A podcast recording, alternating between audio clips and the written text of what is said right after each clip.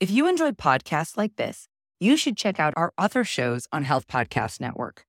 For example, Hopeful Hints, hosted by Doctor Tara, guides and supports those on the often challenging and isolating journey of women's health concerns and infertility. There's a particularly powerful episode that you should check out called All Things Endometriosis, which dives deep into understanding the condition to help the many women who suffer from endometriosis and have no idea they have it, and healthcare providers who are uneducated about it, making the diagnosis process so difficult. Check out Hopeful Hints on your favorite podcast platform or visit health podcast network dot com. Hey there, leading ladies. Welcome to the Women Physicians Lead podcast. I'm your host, Doctor Lisa Herbert, a two-time best-selling author, speaker, family physician, and executive leadership coach with over twenty years experience of providing primary care and serving as a healthcare leader. If you are a woman physician ready to make a change in your career and have a seat at the leadership table, then you are in the right place. I'm excited to provide you with the crucial skills you need to be a successful leader and strategies to deal with workplace challenges. So put on your headphones and listen as we explore the new world of building women physician leaders. Hello, and welcome back to another episode of the Women Physicians Lead podcast. I am really excited today to bring you another amazing guest, Micheline Davis. Micheline Davis and I have cross paths in our backgrounds. I'm going to tell you later on, we have very similar backgrounds where we have cross paths um, in terms of where she is and where she has come from in New Jersey, and also um, her current role as the president and C E O of the National Medical Fellowships. So I'm going to read Micheline Davis's bio. It's amazing. And then I have some interesting information to share with you about her journey, and also learn a little bit more about her in terms of her role at the N M F. So Micheline Davis assumed the role of president and chief executive officer of N M F in May of twenty twenty-one. Founded in nineteen forty-six, N M F was one of America's first diversity organizations and remains the only national organization advancing health equity at the intersection of health and wealth. It provides scholarships to Black, Indigenous, people of color, medical and health profession students underrepresented in medicine to ensure equity of access to culturally competent, high-quality healthcare. N M F also increases the number of B I P O C clinical leaders to diversify clinical trials. Davis is named among Modern Healthcare Magazine's top twenty-five most influential minority leaders in healthcare and Becker's Hospital Review's top one hundred thirteen great leaders in healthcare twenty twenty-two, and also top fifty African Americans to know in healthcare. Davis most recently served as executive vice president and chief corporate affairs officer at Robert Wood Johnson Barnabas Health, the largest academic medical center system in New Jersey, and one of the largest in the nation. She founded Social Impact and Community Investment, an equity-centered, policy-led community health practice addressing the social and political determinants of health.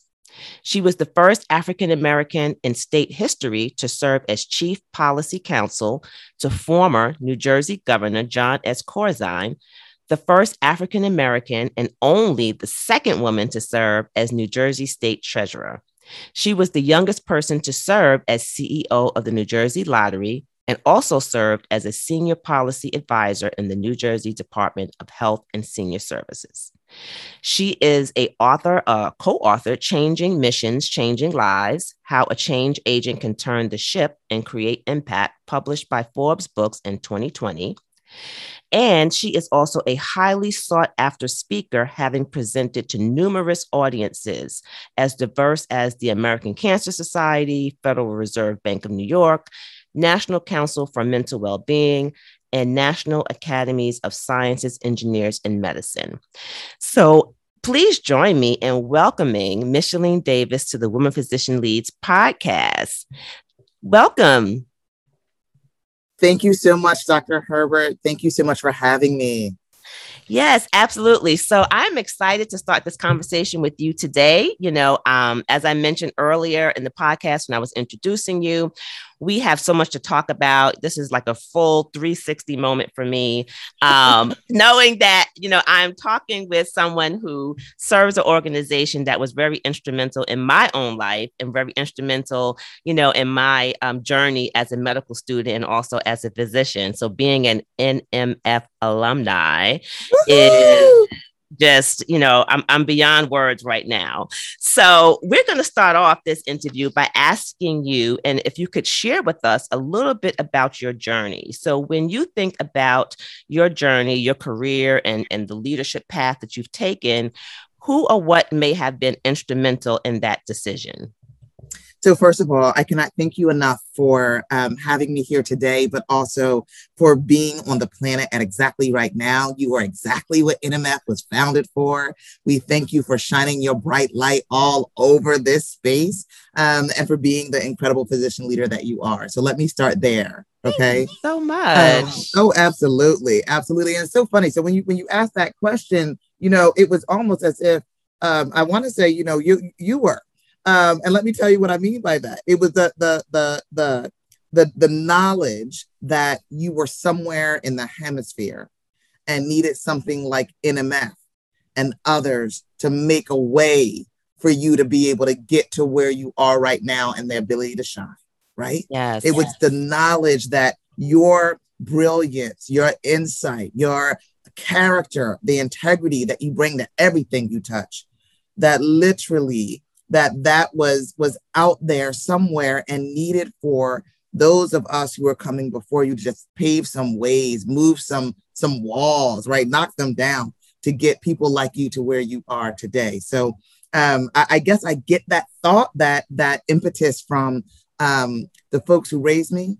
I um, uh, am grateful for your incredibly gracious um, introduction. You know, people always tell all the good glories. Nobody talks about the fall downs, the fallouts, the, the fell unders, right? Um, so I, I have to highlight, um, I was raised by the most impressive people I've ever met in my life. Mm. And I, um, as you know, and as as the, the Bible bio tells you, it, it literally has been just the, the, the understanding that I've had an opportunity to work with some absolutely incredible folks, uh, statesmen, governors, presidential candidates who became presidents, et cetera. And uh, despite it all, I am still the most impressed with the folks who raised me. Mm. They yes. put it all into action. It was never just talked about. It was always demonstrated, proven out, and a commitment for the entire family. And so um, uh, I, I think that it was really being raised to believe that we are all here for a purpose and a reason, and that it was always going to be in order to fulfill a promise that was for more than just ourselves, mm, right?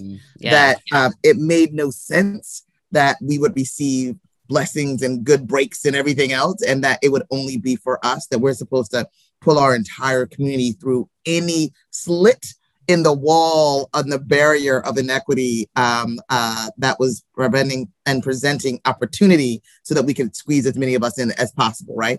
So I, I think that that had a great deal to do with it. And then um, as you read in that bio, which I realized is too long, girl, uh, but that, right, I was feeling old as you were reading. I was like, well, wait a minute. It's all good stuff, though. It's all your audience and all so young and fruitful. Um, it, it, it literally is the the the um, aspect of understanding that when you are on on purpose, and you really have to be about that business, right? Just like everyone um, who who listens to you, because that's what draws us to you, right? Mm-hmm. Um, and so I think there's been a lot of that, but it's also been some of the greats who I may have never met personally, but I always say that they. Um, They spiritually guided me, right? So the Mary McLeod Bethunes of the world, the Dorothy Heights of the world, right? Yeah, Those yeah. individuals really laid the groundwork for the kind of person I wanted to be, and that that kind of person would be called to leadership. Um, meant that we had to bring that quest for justice and, and equality into medicine and into clinical care, right? And into healthcare administration. Yes, absolutely. Yeah. So I love how you talk about this um, sense of community, right? Because I you know, myself obviously experienced that growing up. It was, I mean, the entire community was rallied behind, you know, me going to medical school and obtaining this medical degree because they knew what that meant, right? That not only meant that it was going to be a positive experience and a positive direction for me, but it also meant that I was uplifting an entire village, an entire community that was going to be serving, right? Hundreds and, and thousands of people who may not otherwise have had have access, you know, to healthcare. So, and I think that that's wonderful to kind of bring that sense of community into the work, you know, that you're doing with N M F. So I know that um, N M F, you know, as I've read and as I've talked with you and as I've experienced myself, really envisions this diverse healthcare workforce that exemplifies, you know, the leadership, education, commitment, and cultural competency necessary to achieve health equity for all. So why is diversity, or why do you feel diversity in leadership as it pertains to having, right, um, B I P O C leadership, B I P O C physicians? Why is that vital to healthcare? Yeah, so thank you so much for the question. Um, I, I will tell you this, and I want to even start for why it is that we utilize B I P O C, Black, Indigenous, and persons of color, um, when, you know, for, for a long time, historically, um, uh, uh, organizations dedicated to to uh, issues of, of inequality were, were really utilizing the term minority. And, and uh, I think that what's really happened over the last two years is the fact that the rest of the world has begun realizing what, what you and I and lots of your listeners have already known, right? That people are not minorities, they are minoritized, right? Communities are not vulnerable, they are made vulnerable as a result of structural and um, uh, systemic inequity, right? No one wakes up in the morning and decides, I, I, oh, oh, I want to have a higher incidence of, of breast cancer mortality. Nobody does that, right? We don't pick that for breakfast, right? right. And so it, it really is... Um, Uh, the aspect of the fact that at N M F, we've really taken a look at the fact that, listen, we know that structural and systemic racism have created not just the social, but the political determinants of health, right? Mm-hmm. Which uh, derive from the vestiges of historic and even present day racism and inequity and form the multifaceted experience of Black, Indigenous, and persons of color in this country, right? It literally creates the framework through which we must navigate. And we know that wealth inequality, we know that food insecurity, we know that the lack of safe and affordable housing, environmental injustice, racial trauma, all of it, unequal access to quality education, political disenfranchisement, right? that is people trying to make it harder to vote, um, right? We know that all these ever-present threats continue to fuel the health disparities among our populations.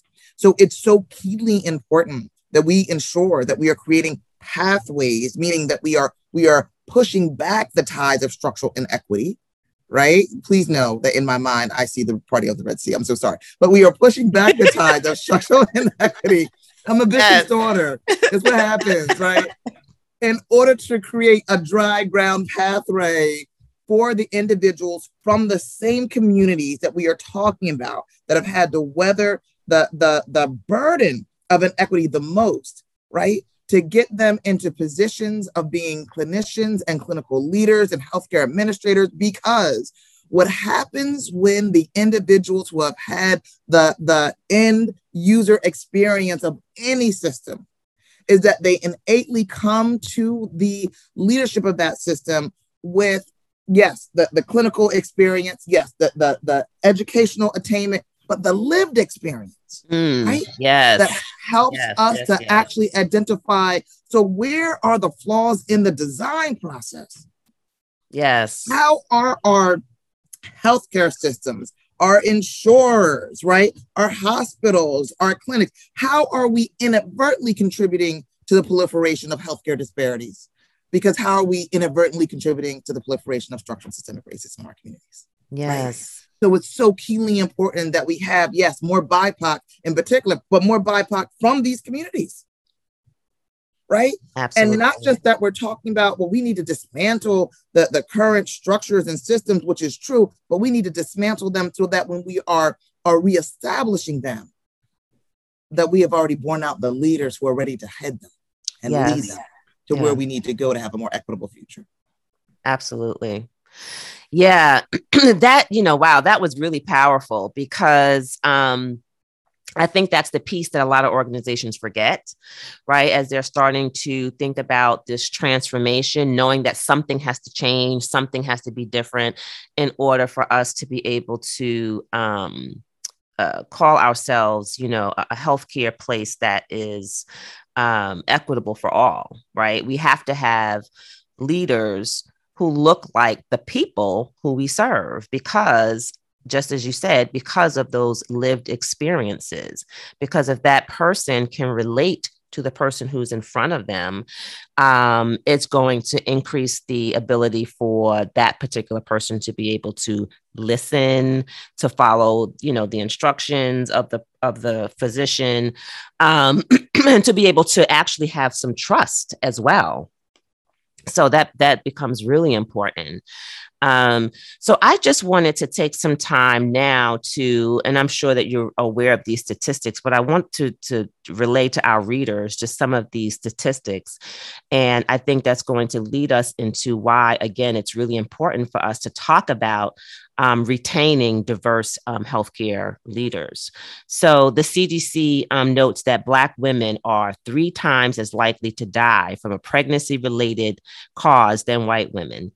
The Health and Human Services Office of Minority Health found in twenty eighteen that African Americans were thirty percent more likely to die from heart disease than non-Hispanic whites.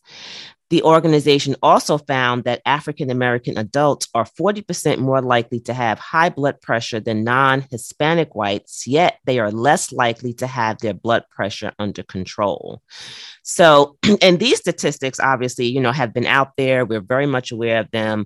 Um, it resonates with me because my grandfather at the age of fifty, you know, died of a massive heart attack. And, and the reasons obviously, you know, really relate to lack of access to health care, um, race, and also um, the, the wealth disparity. So when we look at these disparities, and especially how the pandemic has lifted the lid on them and exposed, I think, the disparities to a great degree, how would the ability to recruit and retain this diverse healthcare leadership workforce help reduce those disparities and improve care?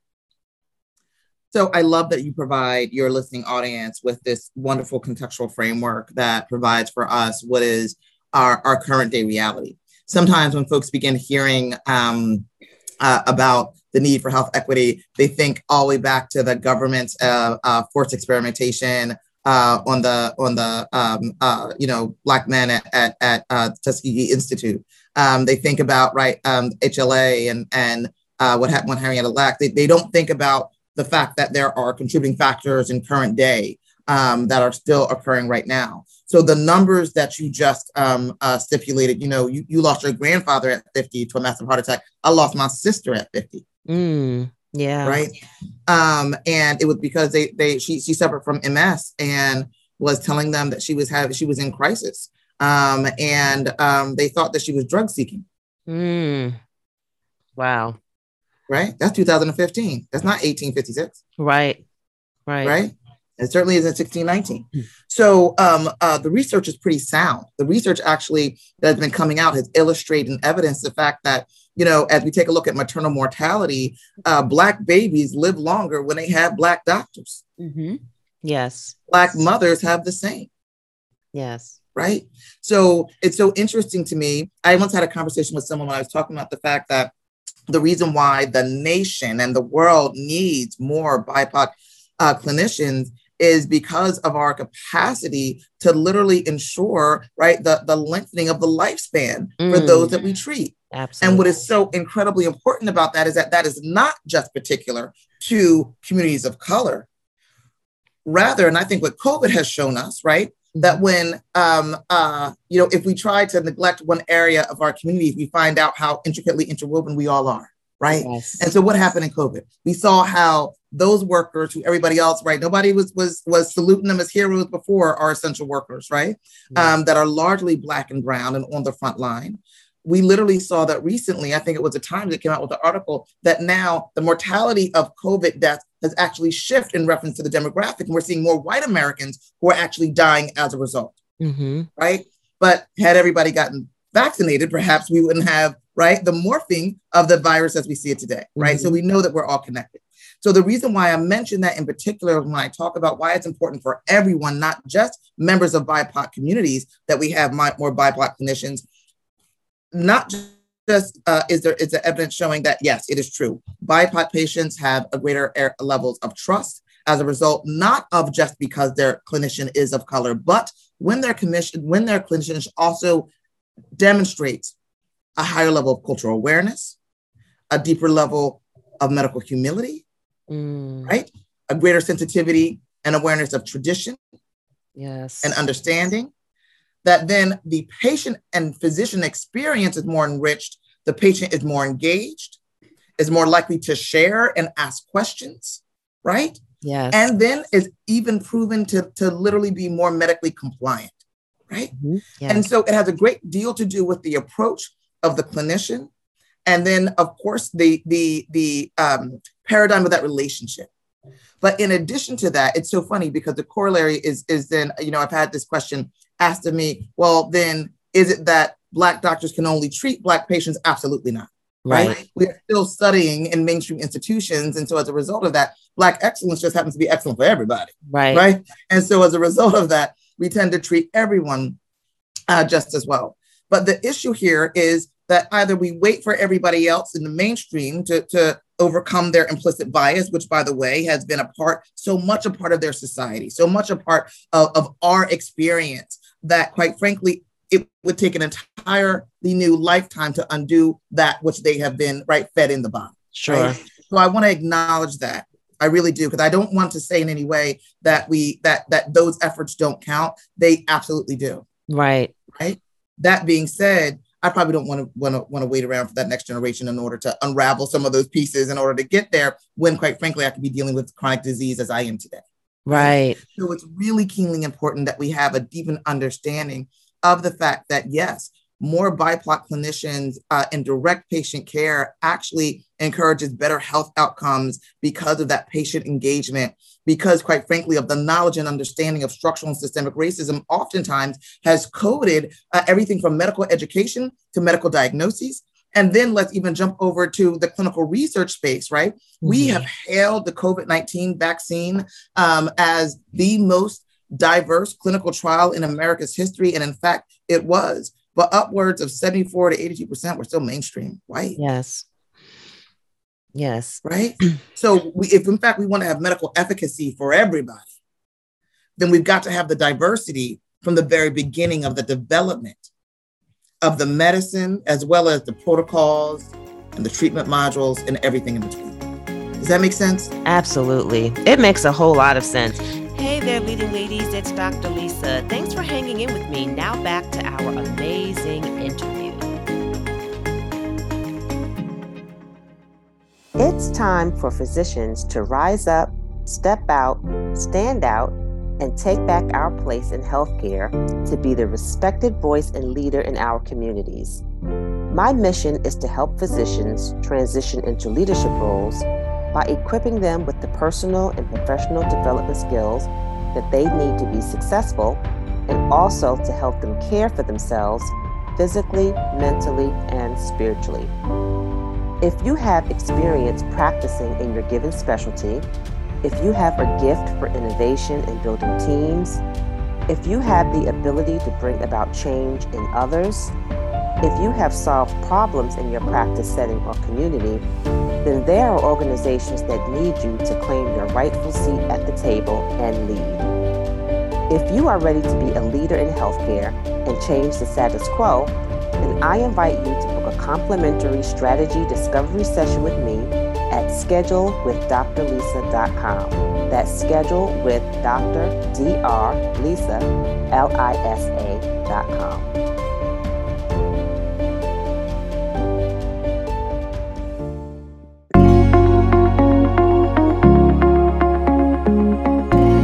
And I think the bottom line really is that you talked earlier about creating these pathways, and you you've sort of imagined the, the parting of the seas, right? So when we talk about this pathway to um, reaching, you know, this this health care equity for all, the direct pathway to me seems simple. I mean, it's just increasing the number of culturally aware, you know, um, physicians uh, and leaders who have that, uh, who have those qualities, like you mentioned, you know, the the humility, the understanding of the of the tradition, um, who are also excellent in what they do, and giving them the opportunity to be able to serve those people who are in dire need of those type of physicians and healthcare professionals. Just create that direct pathway for them to be able to be great. Exactly right. Right. For them to be able to be great. I love great. it. Yes. Yes. So what is N M F's approach to reducing um, these disparities, and um, what would it take for other organizations to support diversity in healthcare, especially during these times? I'm very interested, you know, for to hear about it, but also for you to tell the listeners, you know, how N M F is really approaching this, this challenge. Well, thank you so much for that. I, I will tell you, I've just crossed a year at being at N M F, but N M F has been here since nineteen forty-six.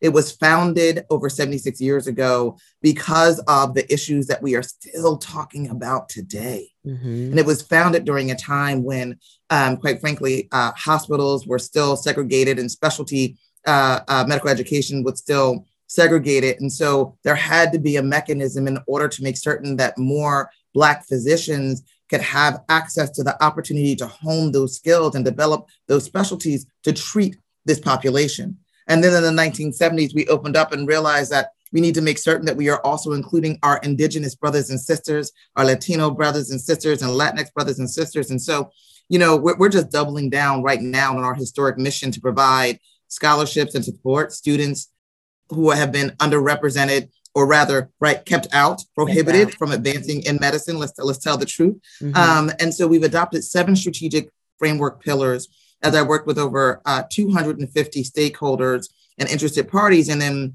had these fantastic discussions with the members of our board. The, the National Medical Fellowships uh, Board of Directors is um, second to none. I serve on several boards across this country and globally. And you want to talk about dedicated professionals. We have a fantastic board chair, Doctor Sandra Uh, B. Nichols, who I call the Honorable uh, Madam Chair, who is also an alum of N M F. Yeah. Um, and so th- those strategic pillars are as follows. The first one of which is to build an endowment for a sustainable future. Uh, listen, Doctor Lisa, I'm going to tell you, I, I don't know of other um, seventy-five, seventy-six-year-old institutions who have an endowment that's less than a million dollars like we do. Mm. Right? And so yeah. it shows the fact that, yeah, yeah, right, that, that the, the the enduring need for N M F's work to advance health equity continues and is now greater than ever, but that we need to make certain that we've got a strategy that shores it up for the future so that should these issues still be here in the next seventy-six years, that N M F is still here as well, right? Right. So we want to make certain that we are building a large and permanent endowment to, to provide this reliable resource Um, uh, into perpetuity. But the, the, the second element of that prong is to build larger and more scholarships for these students. I am delighted that, that N M F was able to provide you with a scholarship when you were in school. But the yeah. students who are in school right now are dealing with the inflation that made us all uh, clutch our pearls just a few months ago when we were looking at gas prices, right? Right. And so we've got to make certain that our scholarships are keeping pace with the inflation and the rise of medical education. So that's that first prong, right? So we've committed to building an endowment of twenty-five million dollars within the next three to five years. Now that sounds audacious, but it's only audacious for those who have not come from a background of people who have had to cross the Atlantic and come to a land where they knew, right, no one and had no name and have forged ahead and become clinicians and heads of healthcare systems and presidents of medical schools and presidents of the, of the country, right? So for anybody else, I would tell you it's probably impossible, but not for us. That's not what our legacy tells us, mm-hmm. right? Our second pillar is to advance thought leadership, which is exactly what you are helping us to do right now. Mm. I would ask that others of your of your listening audience who who um, believe in health equity and understand the impact of racial trauma as we do, that you would share your opportunities of platform with us, that we would do some joint things together. And so just as you were having me on this podcast right now, in order to talk about this issue, we are able to literally make certain that N M F is a hidden figure no more. Absolutely. Right? Yes. So we we we are so grateful to you for it. Our, our third pillar is to really engage in impactful policy partnerships, right? This is a new element for, for N M F. But in order to advance systemic change, the kind that's really needed to eliminate and not just reduce the systemic and structural racism that has contributed to the proliferation of healthcare disparities, we know that we've got to do exactly what Bishop Tutu told us to, that it's not enough to just keep pulling people out of the river. We got to go upstream and find out why they are falling in and mm. then build the dam, right? Yes. So yes. that is what we are trying to do by having policy partnerships. So we are seeking to partner with other organizations who have the same type of um, uh, audacious goal to create a more equitable world, right? So that we can build transformative relationships with those who are making um, those policy decisions to advance public policies that tackle health disparities, right? So we really want to forge alliances with those who educate our children, young adults, our healthcare professionals, and scientists around exactly how we can do this in a way that, that has us working together to advance and develop a workforce that looks more like those that we serve, right? Yes. So that's a key component to this. Our fourth pillar is that, that topic we talked about a moment ago, the diversification of clinical research, right? It is well understood that clinical research in medicine lacks diverse investigators and far too often fails to inclusively select participants. And so as a result of that, we are really trying to wrap our arms around this space in particular to make certain that everyone has access to culturally competent healthcare. And that that begins, quite frankly, at even how we are increasing medical effect. Um, uh, efficacy, right? Mm-hmm. So we're really hoping to diverse uh, the investigators who lead clinical research. We're opening the door for individuals who might otherwise never consider participating in a research study because they're never invited into that space. The research tells us that the reason why more individuals are um, uh, from diverse backgrounds are not in clinical research studies is because they're never invited. Right. Implicit yeah. bias shows up in that in that exchange between them and their primary care physician or them and their specialist, and the specialist rules them out automatically mm-hmm. for everything that they think to be true, which is really, right, a stereotype yeah. trope, right? So, so we're looking to overcome that.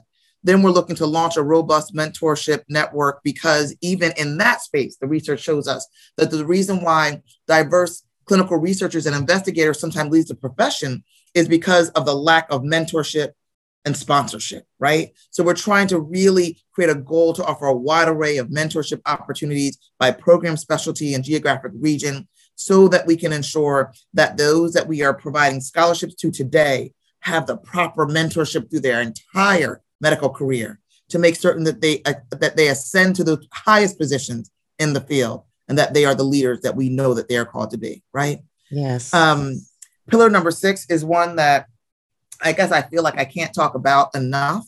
It is to expand a focus on behavioral health and well-being. Mm, yes. I think probably every single one of your, your listeners have, has heard from their, from their patients and their colleagues, the fact that, listen, the, the state of mental health in this country right now, right, is at a tipping point. Yes. We know that, that racial trauma harms the well-being of B I P O C communities and that N M F is committed to broadening our mission to care for the mind as well as for the body. Yes. So we want to make certain that we are, are helping to bring up that four point four percent of uh, uh, B I P O C clinician in the behavioral health space. But then, because we're seeing that that finally, as a result of the, the pressure of living in a pandemic that most folks thought was going to be a thirty-day lockdown, and here we are going on three years. Right. That those who have been serving on the front line, that those who uh, uh, have continued to do so, and then in the in the midst of the most politically and racially divisive time that many of us have seen in our lifetimes, right? Mm-hmm. That we are providing to them the racial trauma-informed support. And so we have actually just launched with our Alumni Alliance, I love this, uh, through our active uh, alumni nation- nationwide Listen and Learn series, a partnership with the Association of Black Psychologists, Mm. where we are literally holding Sawabona healing circles nice. Across the country for our alumni We want to be th- there for them, not just when they're in medical school, but now that you are out and you are practicing and you are changing the world, you are holding up our communities, and we want to hold you up in turn, right? Wow, that's so nice. yeah, yeah. And and I I will tell you, we just had our first run, brought me to tears. The the the level of authentic vulnerability that that individuals are willing to come to in order to literally have this opportunity one with another to have a supportive community is, um, oh my goodness! It, it, it, I want to tell you, it's it's like an ode to the ancestors. It really is why we are meant to be in community one for another. And then my final one, the one that if we can get this right, then I can go on home to glory, Doctor Lisa. Um, and that is pillar number seven: to develop a strong and comprehensive student pipeline. Mm. Oh, right? Yes. Yes, to really create that pathway. I will tell you, N M F has historically focused on ensuring that we are there for students once they get to medical school. But we realize that if I were to wave a magic wand right now, even with the heightened number of applicants as released in the A A M C study, where we saw that Black applicants are up twenty-one percent mm-hmm. for medical school, if we were to wave a magic wand and pay for everybody's right, medical education right now, it would only be one eighth of one quarter of a drop in a bucket. Wow. Right? Yeah. So what we realize is that mm-mm, we can't wait for them to come to medical school. We got to go get them. Yes.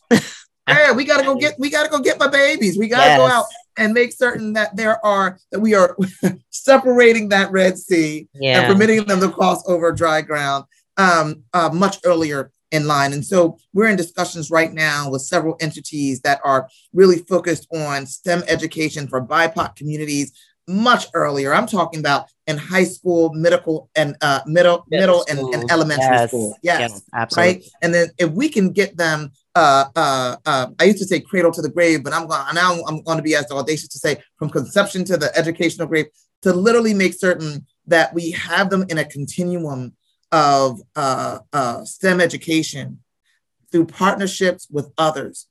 We can seed the scholarships today for the ones who are in the fifth grade right now, mm. so that those scholarships have matured and are ready for them to walk right from undergrad into medical school, right? Absolutely. Yeah. So, so and you know, they have to know, they have to know that it's possible. And I think that's, that's taught at an early age, like you said. You know, just the possibility of becoming a physician. Um, I think that, you know, obviously we want to go out and get those high schoolers as well, but sometimes that could be late in the process. Yes, yes. Very right. late. So what, what does the, edu- um, uh, the, the, the educational data t- tells us? It tells us that right now, the fifth grade, if we don't kind of get on that radar by the fifth grade, then, you know, lots of the girls have already decided, well, you know, science is not for me. Right. A lot, lot of B I P O C students have decided math is not for us. I'm just like, time out. We built pyramids. Time out. Wait a minute. Right. We created math. Right. Right. We created math. So I'm just like, no, we, we've got to be able to bring all this back to them to say that this, there is nothing new about this. This is in your D N A. Yes. This is exactly who you are, who you're called to be. This is for you. Mm-hmm. You created medicine. Yeah, right? Absolutely. Absolutely. Right? These are some wonderful um, pillars, you know, for N M F to really go after and to um, ensure that we're going to have, like you said, the next generation of B I P O C leaders. So the seven pillars, again, I just want to repeat for those who, um, you know, are listening. And the first is so important, and that is the endowment and the scholarships, right? Because we need the yes. funding. I mean, there's that's right. right. I mean, there's no way to kind of support students without that. Um, there's the thought leadership, which is important, um, and the joint partnerships. Um, policy partnerships you talked about, yes. Yes. diversification of clinical research, mentorship, you know, which is of the utmost importance, focusing on health and well-being. Um, I can't tell you how important that is. And I'm so, so happy that you are doing that work and that N M F is supporting that work um, and healing the minds, you know, yes. of our professionals.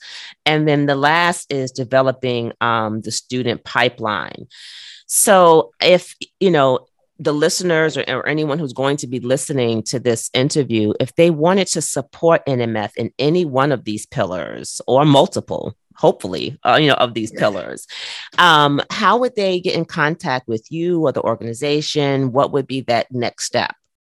Well, I, I love you for asking the question, and, and I would encourage them um, to, to indeed think, think broadly about that, but to reach out to us directly. Um, we are online at w w w dot n m f online dot org. They can even shoot me a direct Uh, email at m davis at n m f online dot org. Um, but they can go online and take a look at that strategic framework. It's there in detail, just waiting for them. Listen, they can join us in Miami on November the fifth at our national gala. Come down and, and cultivate relationship. Be a part of us. Um, I invite them, especially for those in biopharma, um, to, to think through what a partnership could look like and how we would build out our diversity in clinical portfolio, uh, uh, you know, uh, all the more. Uh, I invite individuals to think about including us as one of your uh, nonprofit organizations. We'll be hitting, right, the fourth quarter of the year. And I know that lots of folks like to make their donor advisory fund donations, et cetera. Please consider us. Consider the fact that by so doing, we are literally lengthening the lifespan of those in our communities. At the conclusion of uh, twenty twenty, uh, uh, the Henry J. Kaiser Foundation did a, um, a survey and found out that we lost over three thousand two hundred healthcare workers. Wow. Yes, the majority of whom are all Black and brown. Mm. We literally created three hundred thousand as a result of COVID. COVID created three hundred thousand orphans in America. Yeah. All of which are Black and brown. Mm. All of which, right? So we are trying to capture, because most of the time they have been the students of those workers, right? Yes. The, the, the children of those workers. We're trying to attach to them in order to bring them through this process, because not only have we not kept rate with the proportionality of our presence in the general population, but now as a result of COVID, we are an entire generation behind. Yeah. Right? Yeah. Right? Help us to build this pathway of future generations for the health and well-being of our communities. Absolutely. Donate today. Thank you so much. This has been an awesome interview. And like I said in the beginning, uh, definitely a full circle moment for me. Um, we are definitely going to keep in touch. I love the work that you're doing at N M F. And um, it has really just brought me back into the fold. I mean, I- I'm ready to, you know, to jump in with both feet. Yay! We need you. We need every N M F alum out there. And I would tell you, some don't even know that they're alums. So I know. Contact I know. us. Yes, yes. And we will look you up in the database. I guarantee you that you are family. Come back home, family. Yes. Come back yes, home. Yes, absolutely. Thank you again so much um, for this interview. This is um, going to inspire so many of our listeners, and I'm sure that it's going to um, increase the support for N M F and just continue to do all the great work that you're doing. Thank you so much, Doctor Lisa. You do the same. You are the bright and shining light that N M F was created for. Thank you so much. Thank you for listening today and for allowing me to be a part of your career journey. To continue receiving leadership support, I invite you to join our private Facebook group, Building Women Physician Leaders, at w w w dot leading ladies in charge dot com. Until next time, take care.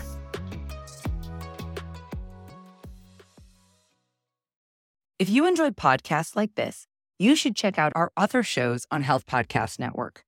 For example, Hopeful Hints, hosted by Doctor Tara, guides and supports those on the often challenging and isolating journey of women's health concerns and infertility. There's a particularly powerful episode that you should check out called All Things Endometriosis, which dives deep into understanding the condition to help the many women who suffer from endometriosis and have no idea they have it, and healthcare providers who are uneducated about it, making the diagnosis process so difficult. Check out Hopeful Hints on your favorite podcast platform or visit health podcast network dot com.